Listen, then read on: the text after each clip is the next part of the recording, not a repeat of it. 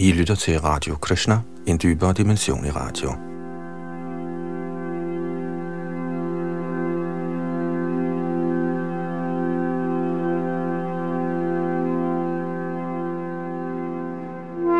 Vi skal nu i gang med tredje kapitel af hengivenhedens nektar. Og det her det er også tredje del af vores serie. Det her kapitel hedder Kandidatens egnethed til at acceptere hengiven tjeneste. Og hengivenhedens nektar er en bog, som er en dansk oversættelse af Bhaktivedanta Swami Prabhupads opsummering af Rup Goswamis bog Bhakti Samrita Sindhu, som er den komplette videnskab om Krishna-bevidsthed, eller Bhakti Yoga, hvordan man udfører Bhakti Yoga. Bag mikrofon og teknik sidder Yadunandan Das.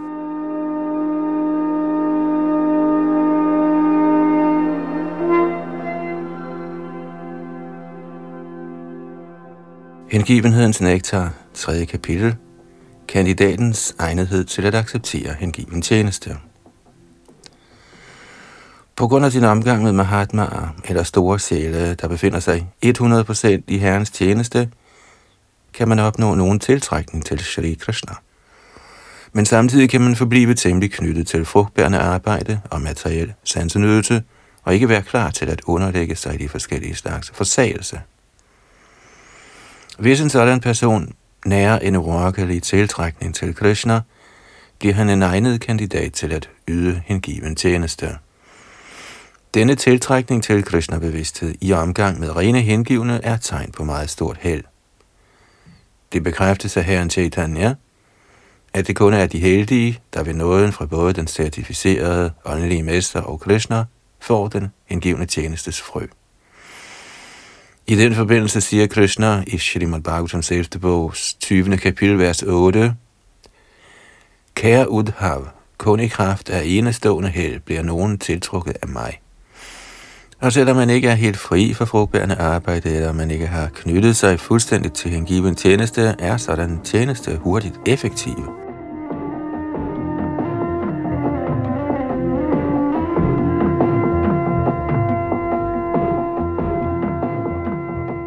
Hengivne kan inddeles i tre klasser.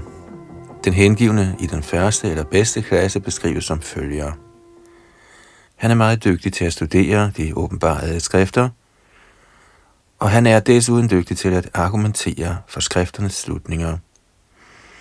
Han er i stand til at give afgørelser med fuldstændig klogskab og kan overveje den hengivne tjenestes fremgangsmåder på en afgørende måde.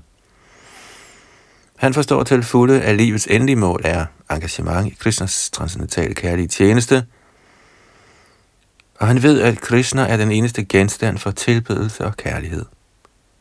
Denne første klasses hengivne er han, som strengt har fulgt regler og forskrifter under den ægte åndelige mesters træning, og som oprigtigt har adlydt ham i overensstemmelse med åbenbarede skrifter. Så fordi han er fuldstændig trænet til at forkynde og selv blive til åndelig mester, betragtes han som af første klasse.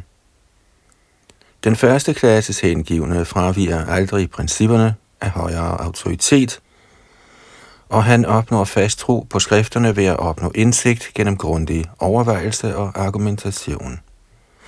Når vi taler om overvejelse og argumentation, betyder dette overvejelse og argumentation på basis af åbenbarede skrifter. Den første klasses hengivne er ikke interesseret i tørre og spekulative metoder, der blot er tiltænkt at spille ens tid – med andre ord kan den, som har opnået en moden beslutsomhed angående hengiven tjeneste, accepteres som en førsteklasses hengiven.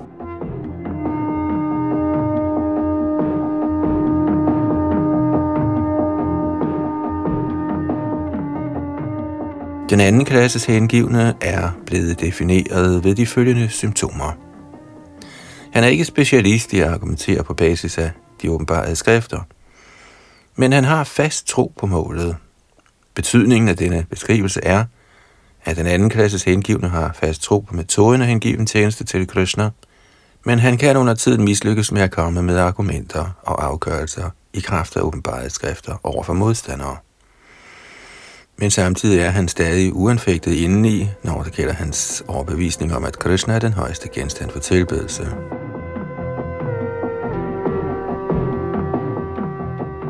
Den begyndende eller tredje klasses hengivne han, vist tro ikke er stærk, og som heller ikke påskynder de åbenbarhedsskrifters afgørelser. Nybegynderens tro kan ændres af andres stærke argumenter eller ved en modsat beslutning. Uli den anden klasses hengivne, der heller ikke er i stand til at give argumenter og beviser for skrifterne, men hvis tro på målet dog er fast, har nybegynderen ingen fast tro på målet. Således kaldes han for den begyndende hengivne. Yderligere klassifikation af den begyndende hengivne gives i Bhagavad Gita. Her bliver det udtalt, at fire klasser af mænd, nemlig de lidende, de pengetrængende, de nysgerrige og de vise, tyr til hengiven tjeneste og opsøger Herren for at opnå lettelse angående deres personlige tilfredsstillelse. De opsøger et sted for tilbedelse og beder til Gud om frihed for materiel elendighed, eller om en eller anden økonomisk håndtrækning, eller om at forstille deres nysgerrighed.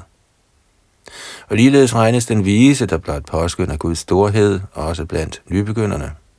Sådanne noviser kan hæves til niveauet af anden eller første klasse, hvis de omgås rene hengivne.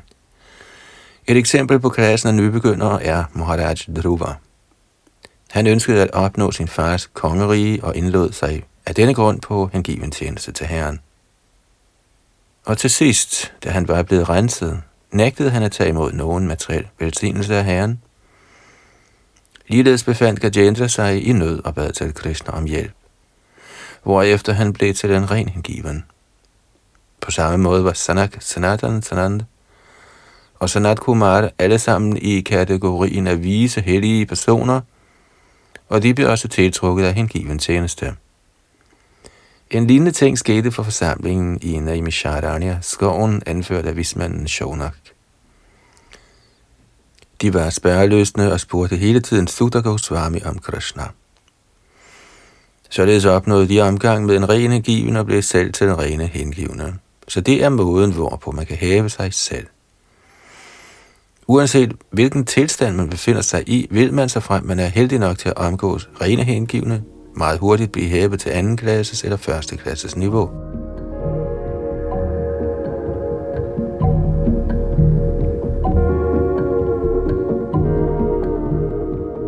Disse fire slags hengivne er blevet beskrevet i Bhagavad Gita's syvende kapitel, og de er alle sammen blevet accepteret som fromme. Uden fromhed kommer ingen til hengiven tjeneste. I Bhagavad Gita bliver det forklaret, at kun den, som vedvarende har udført fromme aktiviteter, og hvis syndige reaktioner i livet helt er ophørt, kan gå i gang med Krishna-bevidsthed. Andre kan ikke.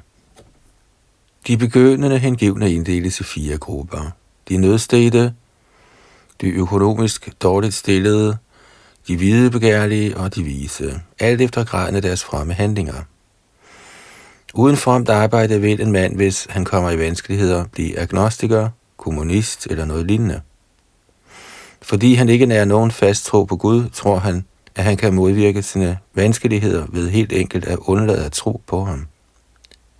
Herren Krishna har imidlertid i Gitaen forklaret, at af disse fire slags noviser er den vise ham meget kær, eftersom en vis person, der tiltrækkes af Krishna, ikke søger nogen udveksling af materielle fordele. Den vise, der lokkes af Krishna, ønsker ingen gengældelse af ham, hverken i form af lettelse for sin lidelse eller penge. Dette betyder, at allerede fra begyndelsen er grundprincippet for hans tiltrækning til Krishna mere eller mindre kærlighed. Endvidere kan han på grund af sin visdom og sine studier af shastraerne, det vil sige skrifterne, også forstå, at Krishna er guddommens højeste person.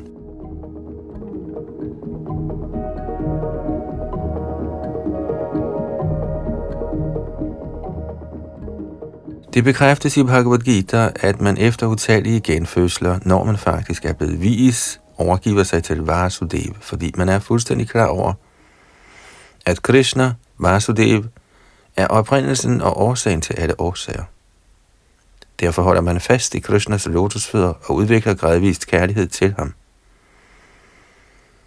Selvom man sådan vis man er Krishna kær, bliver også de andre accepteret som storsindede, fordi de, selvom de er i nød eller mangler penge, har opsøgt Krishna for at finde tilfredsstillelse. Derfor bliver de accepteret som frie, storsindede Mahatmaer.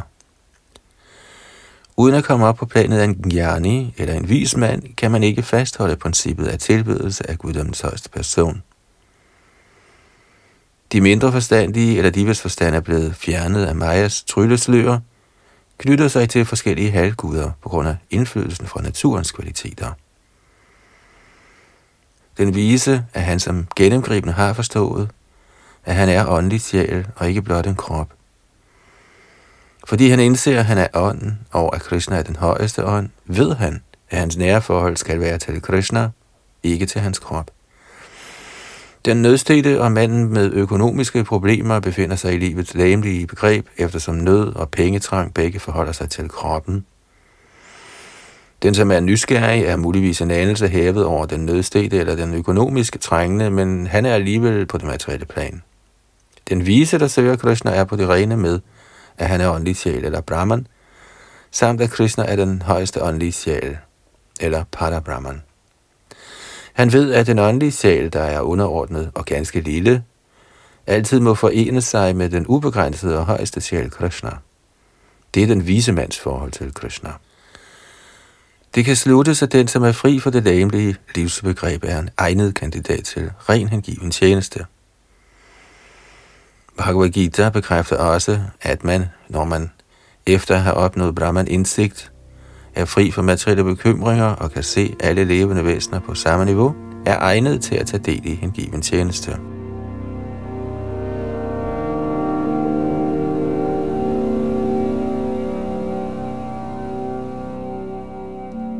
Som før sagt er der tre slags lykke, materiel, åndelig og gudhengiven. Hengiven tjeneste og den lykke, der følger af dens udførelse, er umulig, så længe man er materielt anfægtet. Hvis nogen begærer materiel nydelse eller er inde som et med den højeste, regnes begge disse for materielle begreber. Fordi upersonlighedsfilosofen ikke er i stand til at påskynde den åndelige lykke i omgangen og udvekslingen af kærlighed med guddommens højeste person, er deres endelige mål at blive til et med Herren. Denne tanke er blot en forlængelse af den materielle idé. I den materielle verden forsøger enhver at være den bedste blandt sine venner eller naboer. Enten kommunalt, socialt eller nationalt kæmper enhver for at blive bedre end alle andre i den materielle livsopfattelse. Denne storhed kan udvides i det uendelige, indtil man ønsker at ende som et med den største af alle, den højeste herre. Dette er også et materielt begreb, om end noget mere raffineret.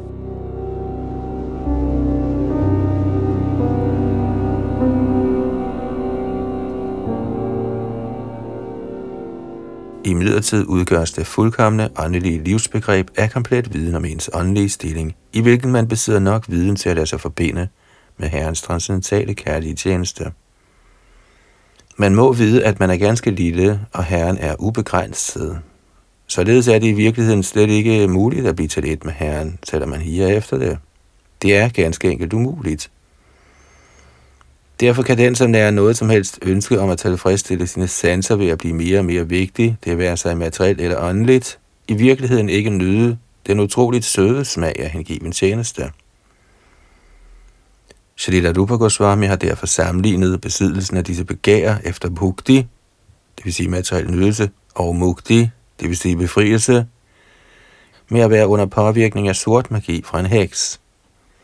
I begge tilfælde er man i vanskeligheder. Bhukti betyder materiel nydelse, og mukti betyder frihed fra materiel uro samt enhed med Herren. Disse ønsker sammenlignes med at være besat af spøgelser og hekse, fordi så længe disse ambitioner om materiel nydelse og enhed med den højeste var ved, kan ingen nyde den hengivende tjenestes egentlige transcendentale smag.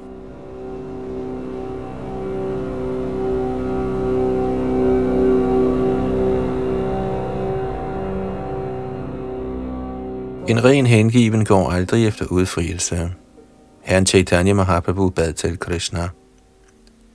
Kære søn Ananda, jeg begærer ingen materiel lykke i form af mange tilhængere, fabelagtig rigdom eller en smuk hustru.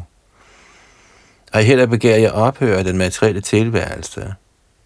Lad mig endelig fødes utallige gange, igen og igen, men det jeg beder dig om er, at min hengivenhed for dig altid må forblive urokkelig. Den rene hengivendes opmærksomhed er i en sådan grad tiltrukket af forherligelsen af Herrens leje, navn, kvaliteter, former osv., at den hengivne er ligeglad med mugti.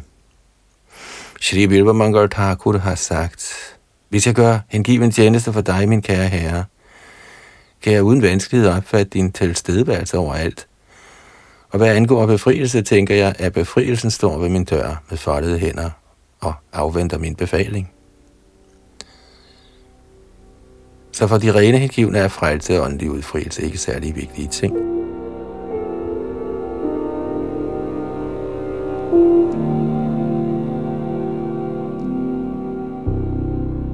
I den forbindelse gav Kapildev i Srimad Bhagavatams 3. bogs 25. kapitel, vers 36, sin mor Devahudi følgende råd. Kære mor, mine rene hengivne fortrydelse er at se mine forskellige former. Skønheden af mit ansigt og min i højeste grad charmerende dames opbygning. Min latter, mine lege og mit blik forekommer dem så henrivende, at deres sind hele tiden fordyber sig i mig, og deres liv er helt helliget mig. Selvom sådanne personer ikke ønsker nogen slags befrielse eller nogen slags materiel lykke, tildeler jeg dem alligevel et sted blandt mine omgangsfælder i den højeste bolig. Dette bevis for Srimad Bhagavatam er en garanti for, at den rene hengivne hæves til samvær med guddommens højeste person. Shrita Rup Goswami bemærker i den forbindelse, at den, som i virkeligheden er tiltrukket af skønheden af Shri Krishnas lotusvider, eller hans tjeneste, og hvis hjertet gennem sådan tillokkelse altid fyldes af transcendental lyksalighed, naturligt aldrig higer efter den frelse, upersonlighedsfilosoferne sætter så højt.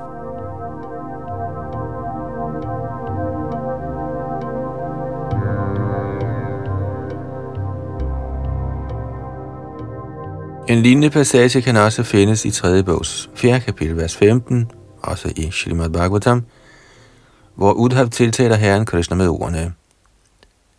Kære Herre, for personer, der er optaget i din transcendentale kærlige tjeneste, er der intet, der er værd at opnå ved religiøsitet, økonomisk udvikling, sansenydelse eller befrielse. Selvom lykken fra disse kilder meget let kan opnås af dem. Trods disse muligheder, kære herre, higer jeg ikke efter nogen sådanne resultater. Min eneste bøn er den, at jeg må få lov til at nære dine lotusfødder ubetinget tro og helligelse.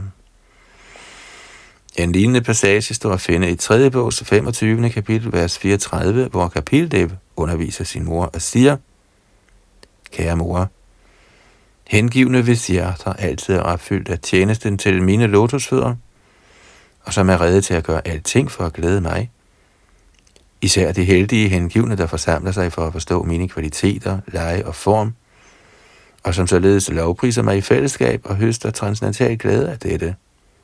I er aldrig efter enhed med mig. Og skulle de, for det slet ikke er at nævne enhed med mig, blive tilbudt en stilling ligesom min, eller rigdom ligesom min, eller sågar personlig omgang med mig, med lignende lægemstræk, nægter de at tage imod disse, fordi de er tilfreds med blot at tage del i min hengivne tjeneste.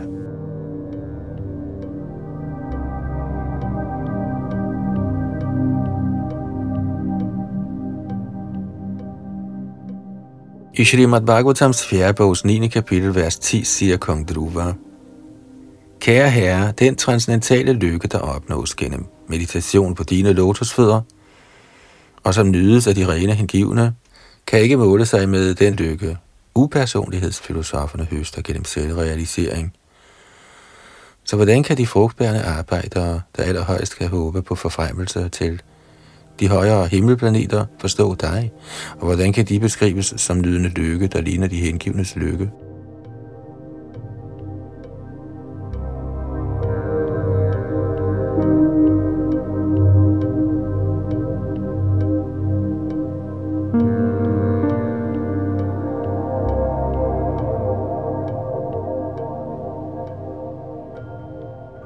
Hengivenhedens nektar, kapitel 4. Hengiven tjeneste overgår al befrielse. I hvor høj grad en hengiven knytter sig seriøst til guddommens højeste persons hengivne tjeneste, kan forstås ud fra en udtalelse fra Maharaj Prithu. der gengives i Srimad Bhagavatams 4. bogs 20. kapitel, vers 24. Han beder til guddommens højeste person således. Min kære herre, hvis jeg efter at have accepteret udfrielse, ikke får lejlighed til at høre dine herligheder besunget af rene hengivne fra dybet af deres hjerter i lovprisning af dine lotusfødder, og hvis jeg aldrig får denne holdning af transcendental lyksalighed, der vil jeg aldrig bede om frelse eller såkaldt åndelig udfrielse. Jeg vil altid kun bede dig om, at du giver mig i millioner af tunger og i millioner af ører, således at jeg konstant kan lovprise og høre dine transcendentale herligheder.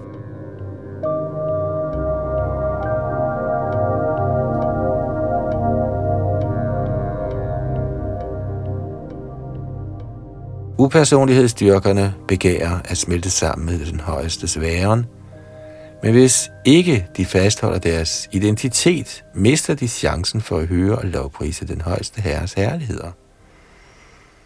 Fordi de ingen idé har om den højeste herres transcendentale form, har de ingen mulighed for at lovprise og høre om hans transcendentale aktiviteter – men mindre man med andre ord allerede befinder sig hinsides befrielse, kan man hverken nyde Herrens transcendentale herligheder eller begribe Herrens transcendentale form.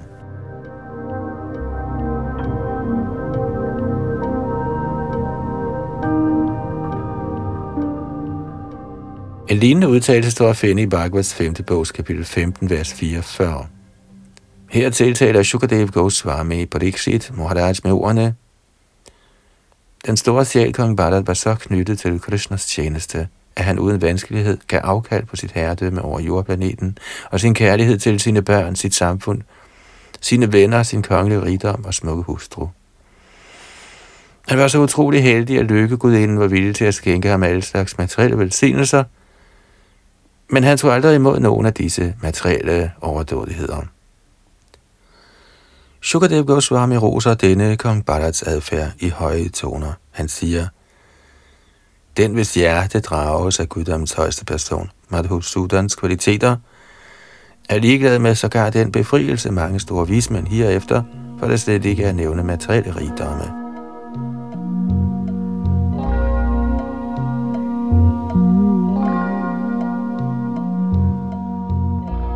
I Bhagavatams 6. bogs 11. kapitel, vers 25, finder man en lignende udtalelse fra Vradrasur, der tiltaler Herren som følger.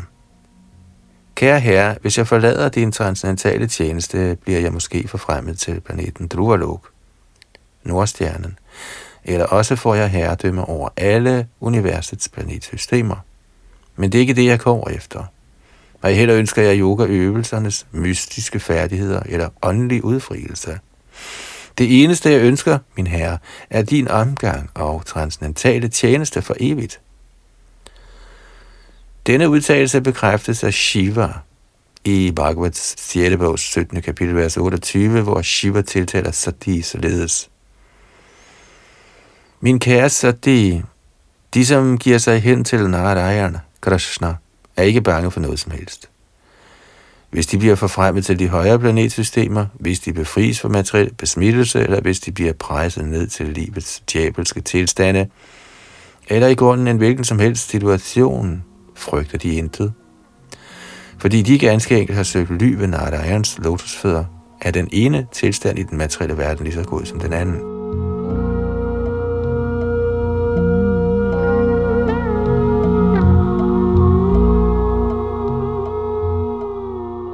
Man finder en lignende udtalelse fra Indra, himmelkongen, i Srimad Bhagavats 6. bogs 18. kapitel, vers 74. Her tiltaler Indra moder Didi på sli maner, kære mor. De, som er opgivet alle begær og blot yder herren en given tjeneste, kender deres egen selvinteresse. Sådanne personer tjener i virkeligheden deres egen interesse og skal anses for første klasse specialister i at gøre fremskridt hen imod livets fuldendte niveau. I Bhagavatam 7. bog 6. kapitel, vers 25, siger Prahlad Maharaj, Mine kære sønner er ateistisk byrd. Kan I glæde guddommens højeste person Krishna, findes der intet sjældnere i denne verden. Hvis med andre ord den højeste herre Krishna finder behag i jer, kan et hvert ønske, I måtte nære i jeres hjerters dyb, utvivlsomt indfries. Hvad er som sådan nytten med at få sig selv hævet gennem følgerne af frugtbærende arbejde, der alligevel automatisk opnås ved den materielle naturs fremtrædelsesformer? Og hvad nytter åndelig udfrielse eller befrielse fra materielt slaveri? Er I konstant optaget af lovsang af den højeste herres herligheder, og konstant nyder gudedrikken fra herrens lotusfødder, bortfalder behovet for alt dette. Ud fra denne Prahlad Maharajas udtalelse står det klart, er den, som finder behag i at besøge og lytte til herrens herligheder, allerede har overgået alle slags materielle velsignelser, herunder følgerne af fromt arbejde, offer, asaka, udfrielse for materiel trældom.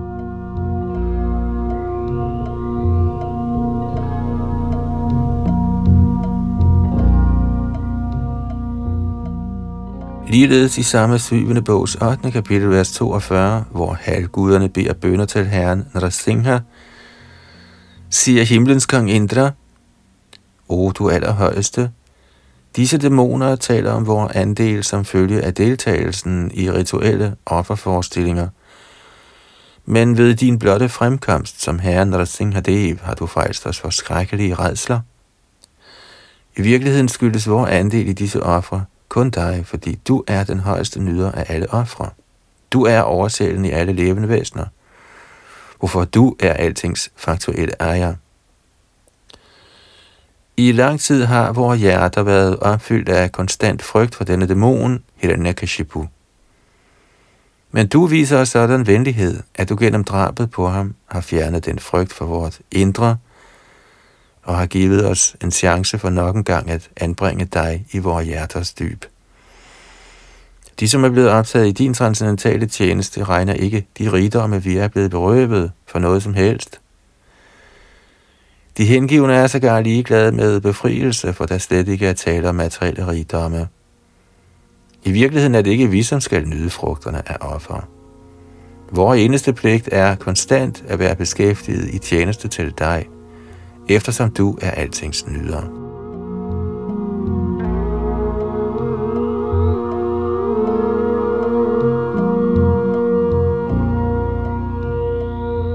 Betydningen af denne Indras udtalelse er, at ingen levende væsener, hverken Brahma eller nogen anden, helt ned til den ubetydelige myre, er tiltænkt nydelse af materielle rigdomme. De er blot tiltænkt at skulle give alting til den højeste ejer, guddommens person. Gør de det, nyder de automatisk fordelene. Man kan gentagende gange bruge eksemplet med de forskellige lægemstede, der indsamler madvarer og tilbereder dem, således at maven til sidst kan få et måltid. Når maden er endt i maven, nyder alle kroppens dele den samme fordel heraf. Ligeledes er det en pligt at glæde den højeste herre, og der bliver enhver automatisk tilfreds.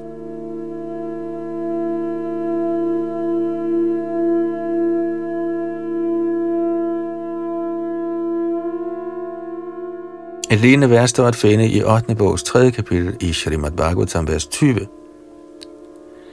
Her siger Gajendra, min kære herre, jeg har ingen erfaring med den transcendentale lyksalighed, der kommer fra tjenesten til dig. Så derfor har jeg bedt om en anden velsignelse. Men jeg ved, at dine rene hengivne, der ved tjenesten til dine lotusfødder, er fri for materielle ønsker, altid svømmer i den transcendentale lyksalighedsocean, og som sådan altid er tilfreds med den blotte lovprisning af dine lovende karakteregenskaber. De har intet at hige efter eller at bede om. I Bhagavats 9. bogs kapitel 4, vers 67 besvarer Vaikunthas herre Durvas Muni således. Mine rene hengivne er altid tilfreds i hengiven tjeneste. Og derfor higer de end ikke efter de fem befriede stadier, der er nummer 1 at opnå enhed med mig, nummer 2 at opnå residens på min planet, 3. At opnå mine rigdomme, 4. At opnå lægemstræk, ligesom mine, og 5. At opnå personlig omgang med mig. Så når de ikke engang interesserer sig for disse befriede stillinger, kan du forstå, hvor lidt de interesserer sig for materiel rigdom eller materiel befrielse.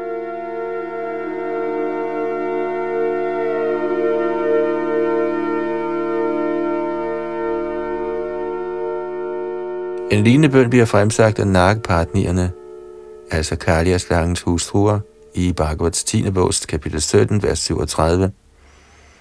Her siger Nagpartnierne, Støvet fra dine lotusfødder er helt vidunderligt. Den, som er så heldig at få dette støv, er ligeglad med de himmelske planeter, herredømme over alle planetsystemerne, yogamystikkens færdigheder eller sågar udfrielse fra den materielle tilværelse.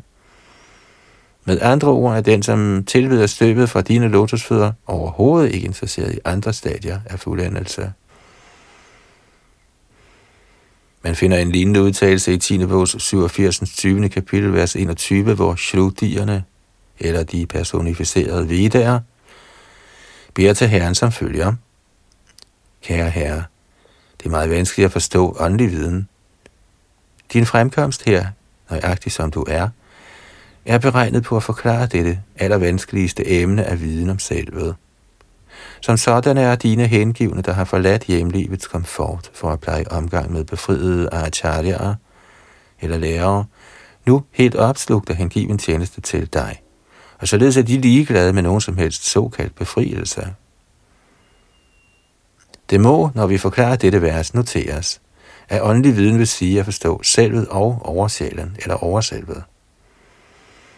Den individuelle sjæl og oversjælen er kvalitativt en, og derfor kendes de begge som Brahman eller ånd. Men viden om Brahman er meget vanskelig at forstå. Der er så mange filosofer, der forsøger at forstå sjælen, men de er ude af stand til at gøre mærkbare fremskridt. Bhagavad Gita bekræfter, at man blandt de millionvis af personer allerhøjst finder en, der forsøger at opnå indsigt i åndelig viden, samt at der er blandt mange sådanne personer, der forsøger at forstå, kun er en eller ganske få, der er klar over, hvad guddommens højeste person er. Således siger dette vers, at åndelig viden er vanskelig at opnå, så for at gøre den mere let tilgængelig, kommer den højeste herre selv i sin oprindelige form som Shri Krishna og giver sin undervisning direkte til den omgangsfælde som Arjun. Blot for, at den brede befolkning kan få gavn af denne åndelige viden. Dette vers forklarer også, at befrielse betyder, at man helt har opgivet alle livets materielle bekvemmeligheder. De, som er upersonlighedstilhængere, nøjes med den blotte udfrielse fra de materielle omstændigheder, men de, som er gudhengivne, kan automatisk forlade det materielle liv, og desuden nyde den transcendentale lykke, der ligger i at høre om og lovprise Herren Krishnas vidunderlige aktiviteter.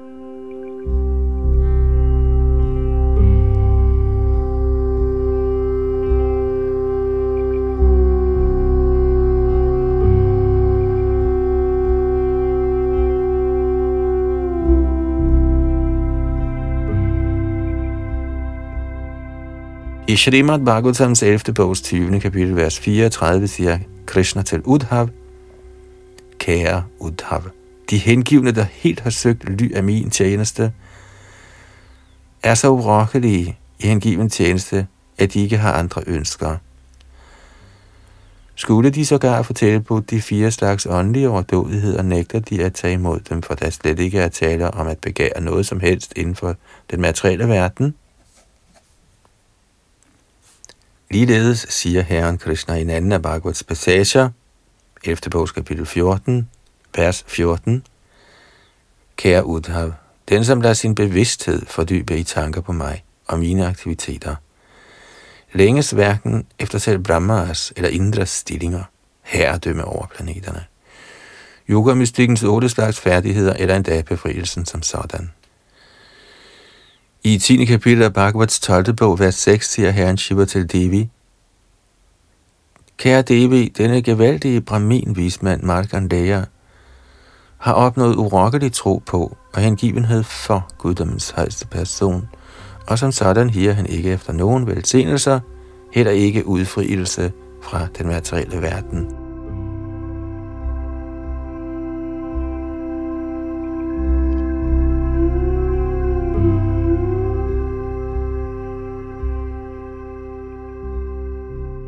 Ligeledes er der en udtalelse i Padma Purana, der beskriver den rituelle funktion i måneden Kartik, som falder i oktober-november.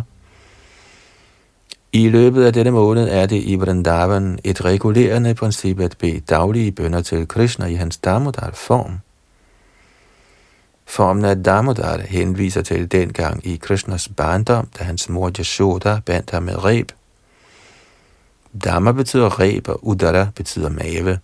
Så mor Jasoda, der var vældig forstyrret over den uartige Krishna, bandt ham om maven med reb, og således kaldes Krishna for Damodar. I måneden Kartik bliver Damodar tilbedt med følgende bøn. Kære Herre, du er altings Herre, giveren af alle velsignelser.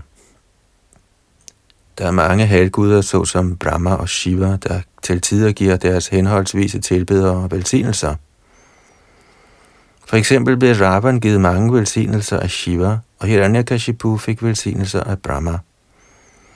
Men selv Shiva og Brahma afhænger af Krishnas velsignelser, og derfor bliver Krishna tiltalt som herren over alle velgørere. Som sådan kan Krishna give sine hengivne alt, de måtte begære, men alligevel fortsætter den hengivne bøn. Jeg beder dig ikke om befrielse eller nogen materiel facilitet op til punktet af befrielse. Den gunstbevisning, jeg beder dig om, er, at jeg hele tiden kan tænke på den form, jeg ser dig i nu, som Dhammo, der har det.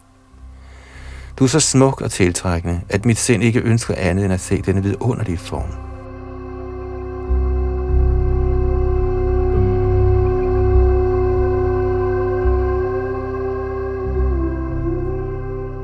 I samme bøn finder man nok et stykke, hvor der står, Kære herre Damodal, en gang da du lejede som uartig dreng i Nand Moharajas hus, knuste du krukken med yoghurt, og mor Yashoda, der anså dig for en forbryder, bandt dig med reb til husholdningsmorder. På det tidspunkt udfriede du Kuberas to sønner, Nalakuva og Manigreb. der opholdt sig der i skikkelse af to Arjuna-træer i Nand Maharajas baghave. Min eneste bøn er, at du med dine barmhjertige lege også måtte udfri mig. Historien bag dette vers er, at de pågældende to sønner af Kubera, det vil sige halvgudernes skatmester, var blevet indbilske på grund af deres fars rigdom, og de var engang optaget af morskab sammen med nogle af himlens nøgne damer i en sø på en af himmelplaneterne. Netop da kom storvismand Narad Muni forbi, og han blev frygtelig ked af at se, hvordan disse to sønner af Koveda opførte sig. Da de så Narad passere forbi, fik de unge piger hurtigt dækket sig til med deres tøj. Men de to fordrukne sønner havde ikke den anstændighed. Narad blev vred over deres opførsel og forbandede dem således. I har ikke skam i livet, så hellere end at være Kubelas sønner var det bedre, hvis I blev til træer. Da de hørte dette, kom de unge mænd til fornuft og tryllede Narad om at måtte blive tilgivet for deres forseelse. Da sagde Narad, ja, i bliver til træer, Arjuna-træer, og I skal stå i Nand Maharajas baghave. Men selveste Krishna vil i tidens fylde vise sig som Nandas plejesøn, og han vil udfri jer. Med andre ord var Narads forbandelse en velsignelse for Kuberas to sønner, fordi det indirekte blev forudsagt, at de ville blive i stand til at få Krishnas gunst. Herefter stod Kubetas to sønner som to store arjuna i Nand Maharajas baghave indtil Damodar for at indfri Narads ønske, slæbte morderen, som han var bundet til efter sig, og ramte de to træer således, at de faldt med et brag. Ud fra disse træer kom Nalakuba og Manigriv, der nu var blevet herrens tro hengivne.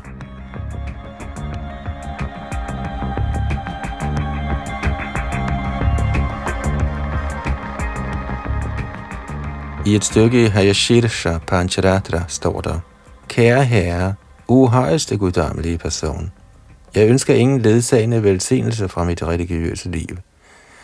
Nej, heller ønsker jeg nogen økonomisk udvikling, Lige så let begærer jeg sansenydelse. Jeg beder kun om at måtte være en evig tjener ved dine låsesfødder. Venligst tilstå mig den velsignelse. I samme har jeg Shirsha Pancharatra, hvor Narasimhadev ønsker at velsigne Prahlad Maharaj, tager Prahlad ikke imod nogen materiel velsignelse, men beder kun om, at Herren måtte velsigne ham til for altid at være hans hengivne. I den forbindelse citerer Prahlad Maharaj eksemplet med Hanuman – Herren Ramchandras evige tjener, der også var et forbillede, i det han aldrig bad herren om nogen materiel gunstbevisning. Han forblev altid engageret i tjeneste til Herren. Dette er Hanumans forbilledelige karakter, for hvilken han stadig tilbedes af alle hengivne. Prahlad Maharaj viste også Hanuman sin erbødige respekt. Der er et velkendt vers, talt af Hanuman, hvor han siger, Min kære herre, hvis du ønsker, kan du udfri mig fra denne materielle tilværelse, eller også kan du give mig privilegiet at smelte sammen med din væren. Men jeg ønsker intet af dette. Ej heller ønsker jeg noget, der kunne formindske mit forhold til dig, som tjener til herre. Heller ikke efter befrielsen.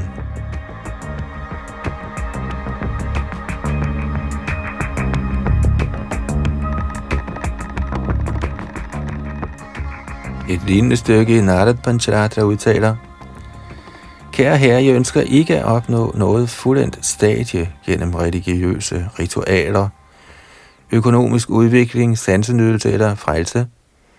Min bøn er blot den, at du måtte velsigne mig ved at fastholde mig under dine lotusfødder. Jeg ønsker ingen slags frelse, såsom Sarlokya, at opnå bopæl på din planet, eller Sarubya, at opnå samme lægemstræk som du.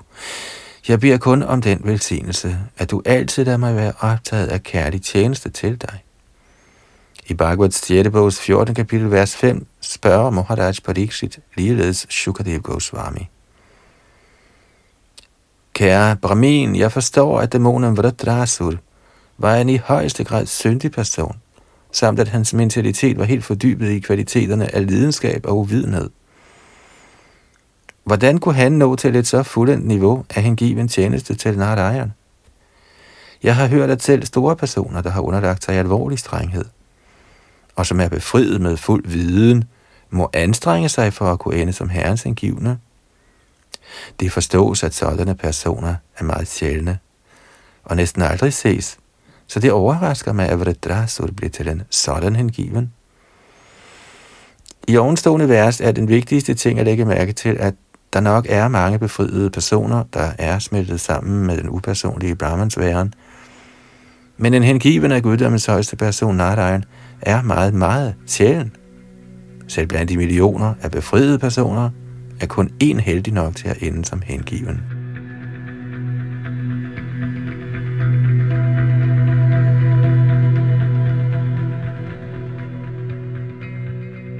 I Shrimad Bhagavatams første bogs 8. kapitel, vers 20, beder dronning Kunti til Herren Krishna ved tiden for hans afrejse. Kære Krishna, du er så stor, at du er ufattelig selvforstandhaftig lærte og paramahansara. Så hvis sådanne store vismænd, der er transcendentale til alle den materielle tilværelses reaktioner, er ude af stand til at kende dig, hvordan er det da muligt for os, der tilhører den mindre forstandige kvindestand, at begribe dine herligheder? Hvordan kan vi forstå dig? I dette vers skal det især noteres, at guddommens højeste person ikke forstås af gevaldige, befriede personer, men kun af hengivne som dronning Kunti i sin ydmyghed. Selvom hun var kvinde og blev regnet for mindre forstandig end en mand, var hun alligevel klar over Krishnas herligheder. Det er betydningen af dette vers.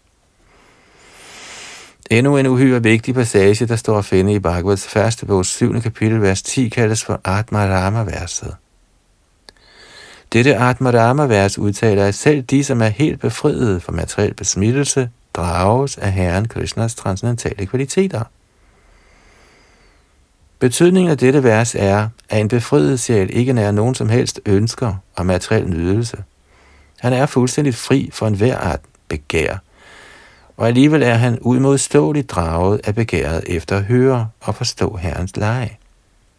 Vi kan således slutte, at Herrens herligheder og leje ikke er materielle.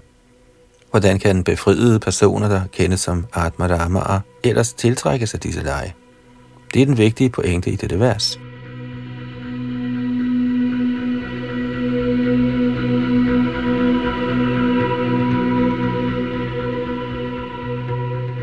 Ud fra ovenstående udtalelse er det klart, at en hengiven ikke går efter nogen af befrielsens stadier.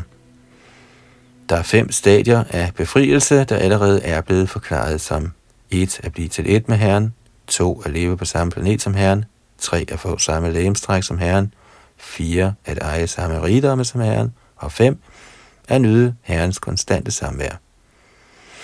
Af disse fem befriede stadier er Sarjuja, eller sammensmeltning med Herrens eksistens, den mindst eftertragtede af den hengivne. De øvrige fire befrielser, skønt ikke begærede af de hengivne, går dog ikke imod de hengivne idealer.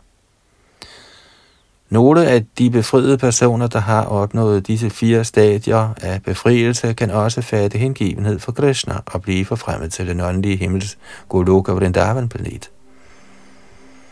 Med andre ord kan de, som allerede er blevet forfremmet til Vaikuntha-planeterne og som er blevet tildelt de fire slags befrielse, også samme tid at fatte hengivenhed for Krishna og blive forfremmet til Krishna-lok.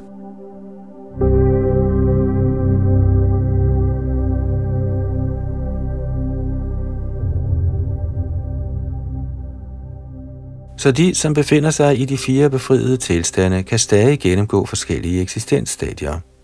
Til at begynde med ønsker man måske Krishnas overdådigheder, men på det modne stadie bliver den slumrende kærlighed til Krishna, der kommer til udtryk i Vrindavan, fremtrædende i deres hjerter. Som sådan accepterer de rene hengivne aldrig Sayuja-befrielse, eller at ende som et med den højeste – selvom de nogle gange kan acceptere de andre fire befriede stadier som gunstige. Af mange slags hengivne af guddommens højeste person anses den, som tiltrækkes af herrens oprindelige form som Krishna i Vrindavan for den bedste, førsteklasses hengivne. En sådan hengiven lader sig aldrig lokke af Vaikunthas overdådigheder, eller af sågar dem i Dvaraka, som er den kongelige by, Krishna herskede over. Shri Rup Goswami drager den slutning, at de hengivne, der er tiltrukket af herrens leje i Gokul eller Vrindavan, er de bedste hengivne. En hengiven, der tiltrækkes af en bestemt af herrens former, ønsker ikke at hellige sig i andre former. For eksempel vidste Hanuman, der er herren Ramchandras hengivne, at der ingen forskel er på Ramchandra og Narayan, men alligevel ønskede han kun at tjene Ramchandra. Dette skyldes den bestemte tillokkelse hos en bestemt hengiven. Herren har utallige former, men alligevel er Krishna den oprindelige form. Selvom alle herrens tilhængere af forskellige af herrens former er i samme kategori, bliver det alligevel sagt, at herren Krishnas hengivne er de øverste på listen over hengivne.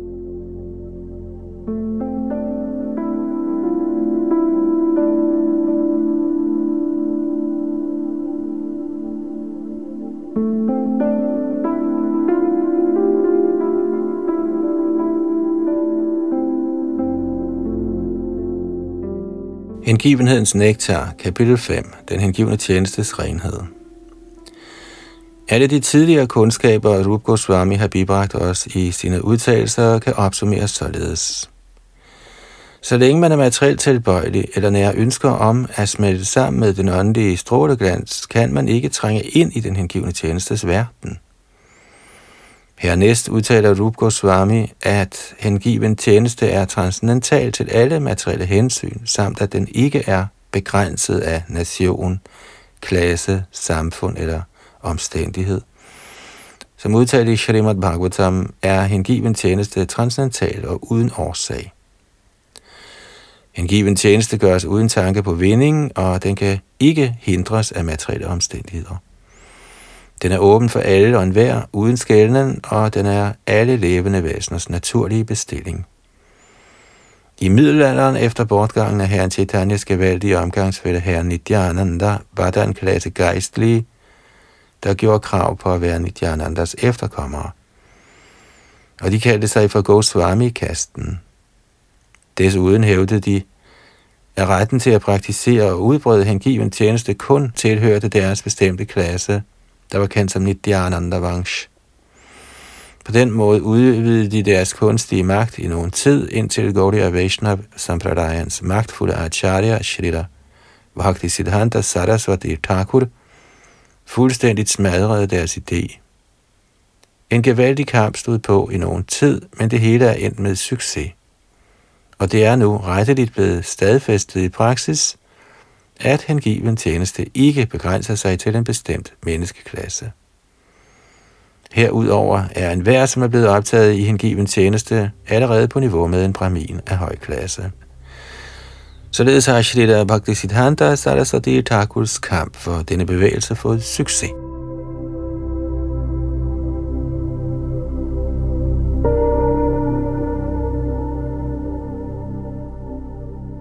Det er på baggrund af hans standpunkt, at enhver nu kan blive til en Gaudiya Vaishnav fra en hvilken som helst del af verden eller universet. En hver, som er en ren Vaishnav, befinder sig i transcendentalt, og derfor er den materielle verdens højeste kvalifikation, nemlig at befinde sig i godhedens kvalitet, allerede blevet opnået af en sådan person. Vores bevægelse for Krishna bevidsthed i den vestlige verden baserer sig på ovennævnte standpunkt hos Srila Bhaktisiddhanta Saraswati Goswami Prabhupada, vor åndelige mester. På hans autoritet værver vi medlemmer fra alle dele af de vestlige lande. De såkaldte braminer hævder, at hvis man ikke er født i familien af en bramin, en brahman, kan man ikke tage imod den hellige tråd eller ende som første klasses Vaishnav. Men vi accepterer ingen sådan teori, fordi den hverken støttes af Rup Goswami eller de forskellige skrifter.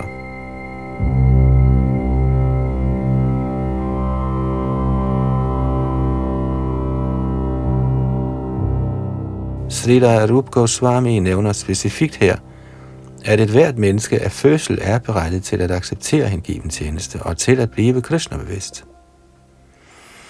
Han har givet mange beviser fra mange skrifter, og han har især citeret en bestemt passage fra Padma Purana, hvor vismanden Vashishtha fortæller kongen Dilip. Kære konge, enhver har ret til at gøre hengiven tjeneste, ligesom han har ret til at tage et tidligt bad i måneden mark i december og januar.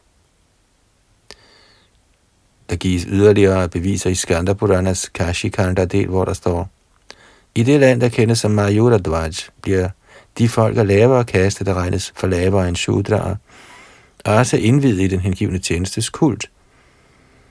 Og når de bliver klædt ordentligt på med tilak på deres pander og perlekæder, i deres hænder og om deres halse, forekommer de at være fra Vaikuntha. I virkeligheden ser de så smukke ud, at de overgår de almindelige braminer.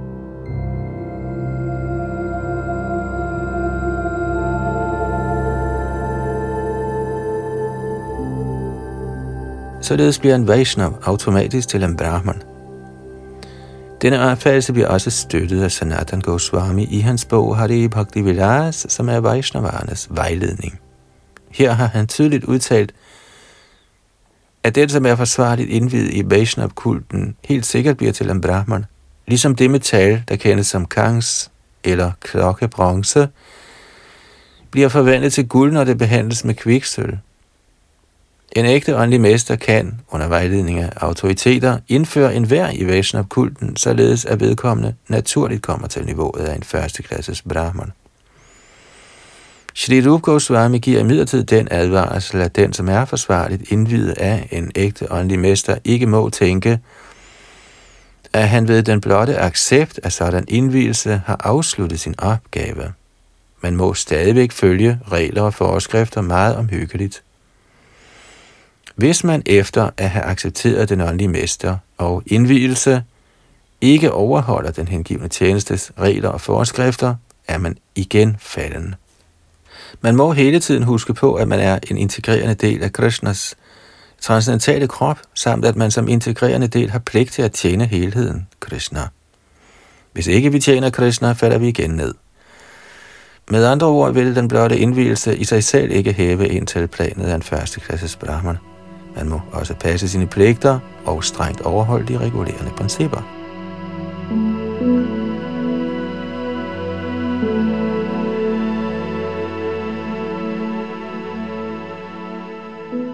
Sri Rup Goswami siger også, at hvis man praktiserer hengiven tjeneste regelmæssigt, kommer det ikke på tale at falde ned. Men selvom der sker et hændeligt fald, har en Vaishnav ikke nødig at ty til Prayaschitta, renselsesritualer. Hvis man falder ned fra den hengivne tjenestes princip, har man ikke nødig at gennemgå Prajas Chitta for at reformeres. Man skal kun overholde den hengivne tjenestes regler og forskrifter, og dette vil være tilstrækkeligt til ens genindsættelse. Dette er mysteriet med Vaishnav-kulten eller den hengivne kult. thank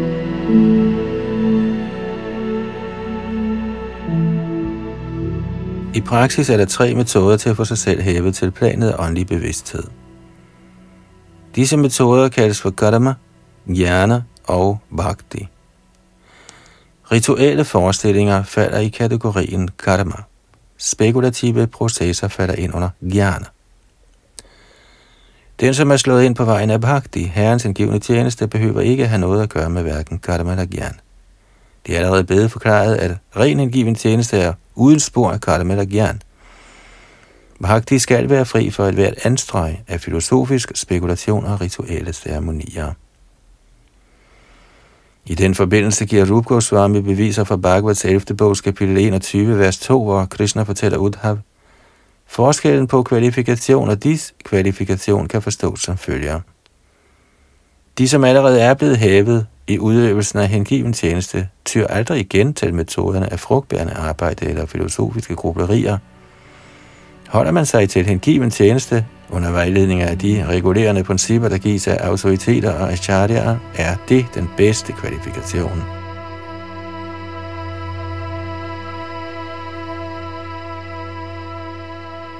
Mm.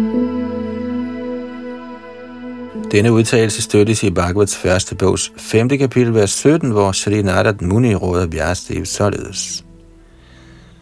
Selvom man ikke overholder sin egen bestemte erhvervsmæssige pligt, men med det samme søger direkte ly af Haris, Krishnas lotusfødder, kan man ikke bebrejdes, og en stilling er sikker under alle forhold.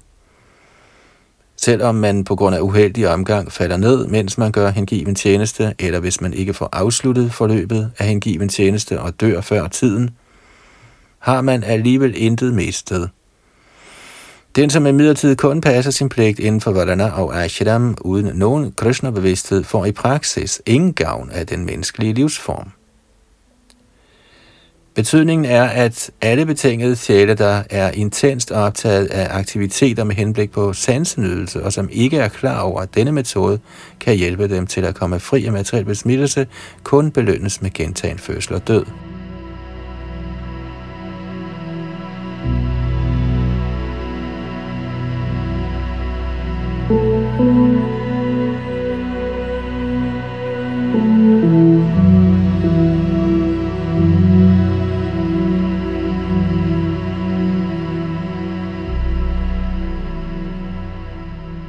Så nåede vi et stykke ind i kapitel 5, den hengivende tjenestes renhed. Og vi har læst en dansk oversættelse af Bhaktivedanta Swami Prabhupads opsummering af Rup Goswamis bog Bhakti Samrita Sindhu, på engelsk The Nectar of Devotion og på dansk Hengivenhedens Nektar. Vi fortsætter i næste ombæring herfra, hvor vi slap. Det var Yadunandandas, der læste op og redigerede.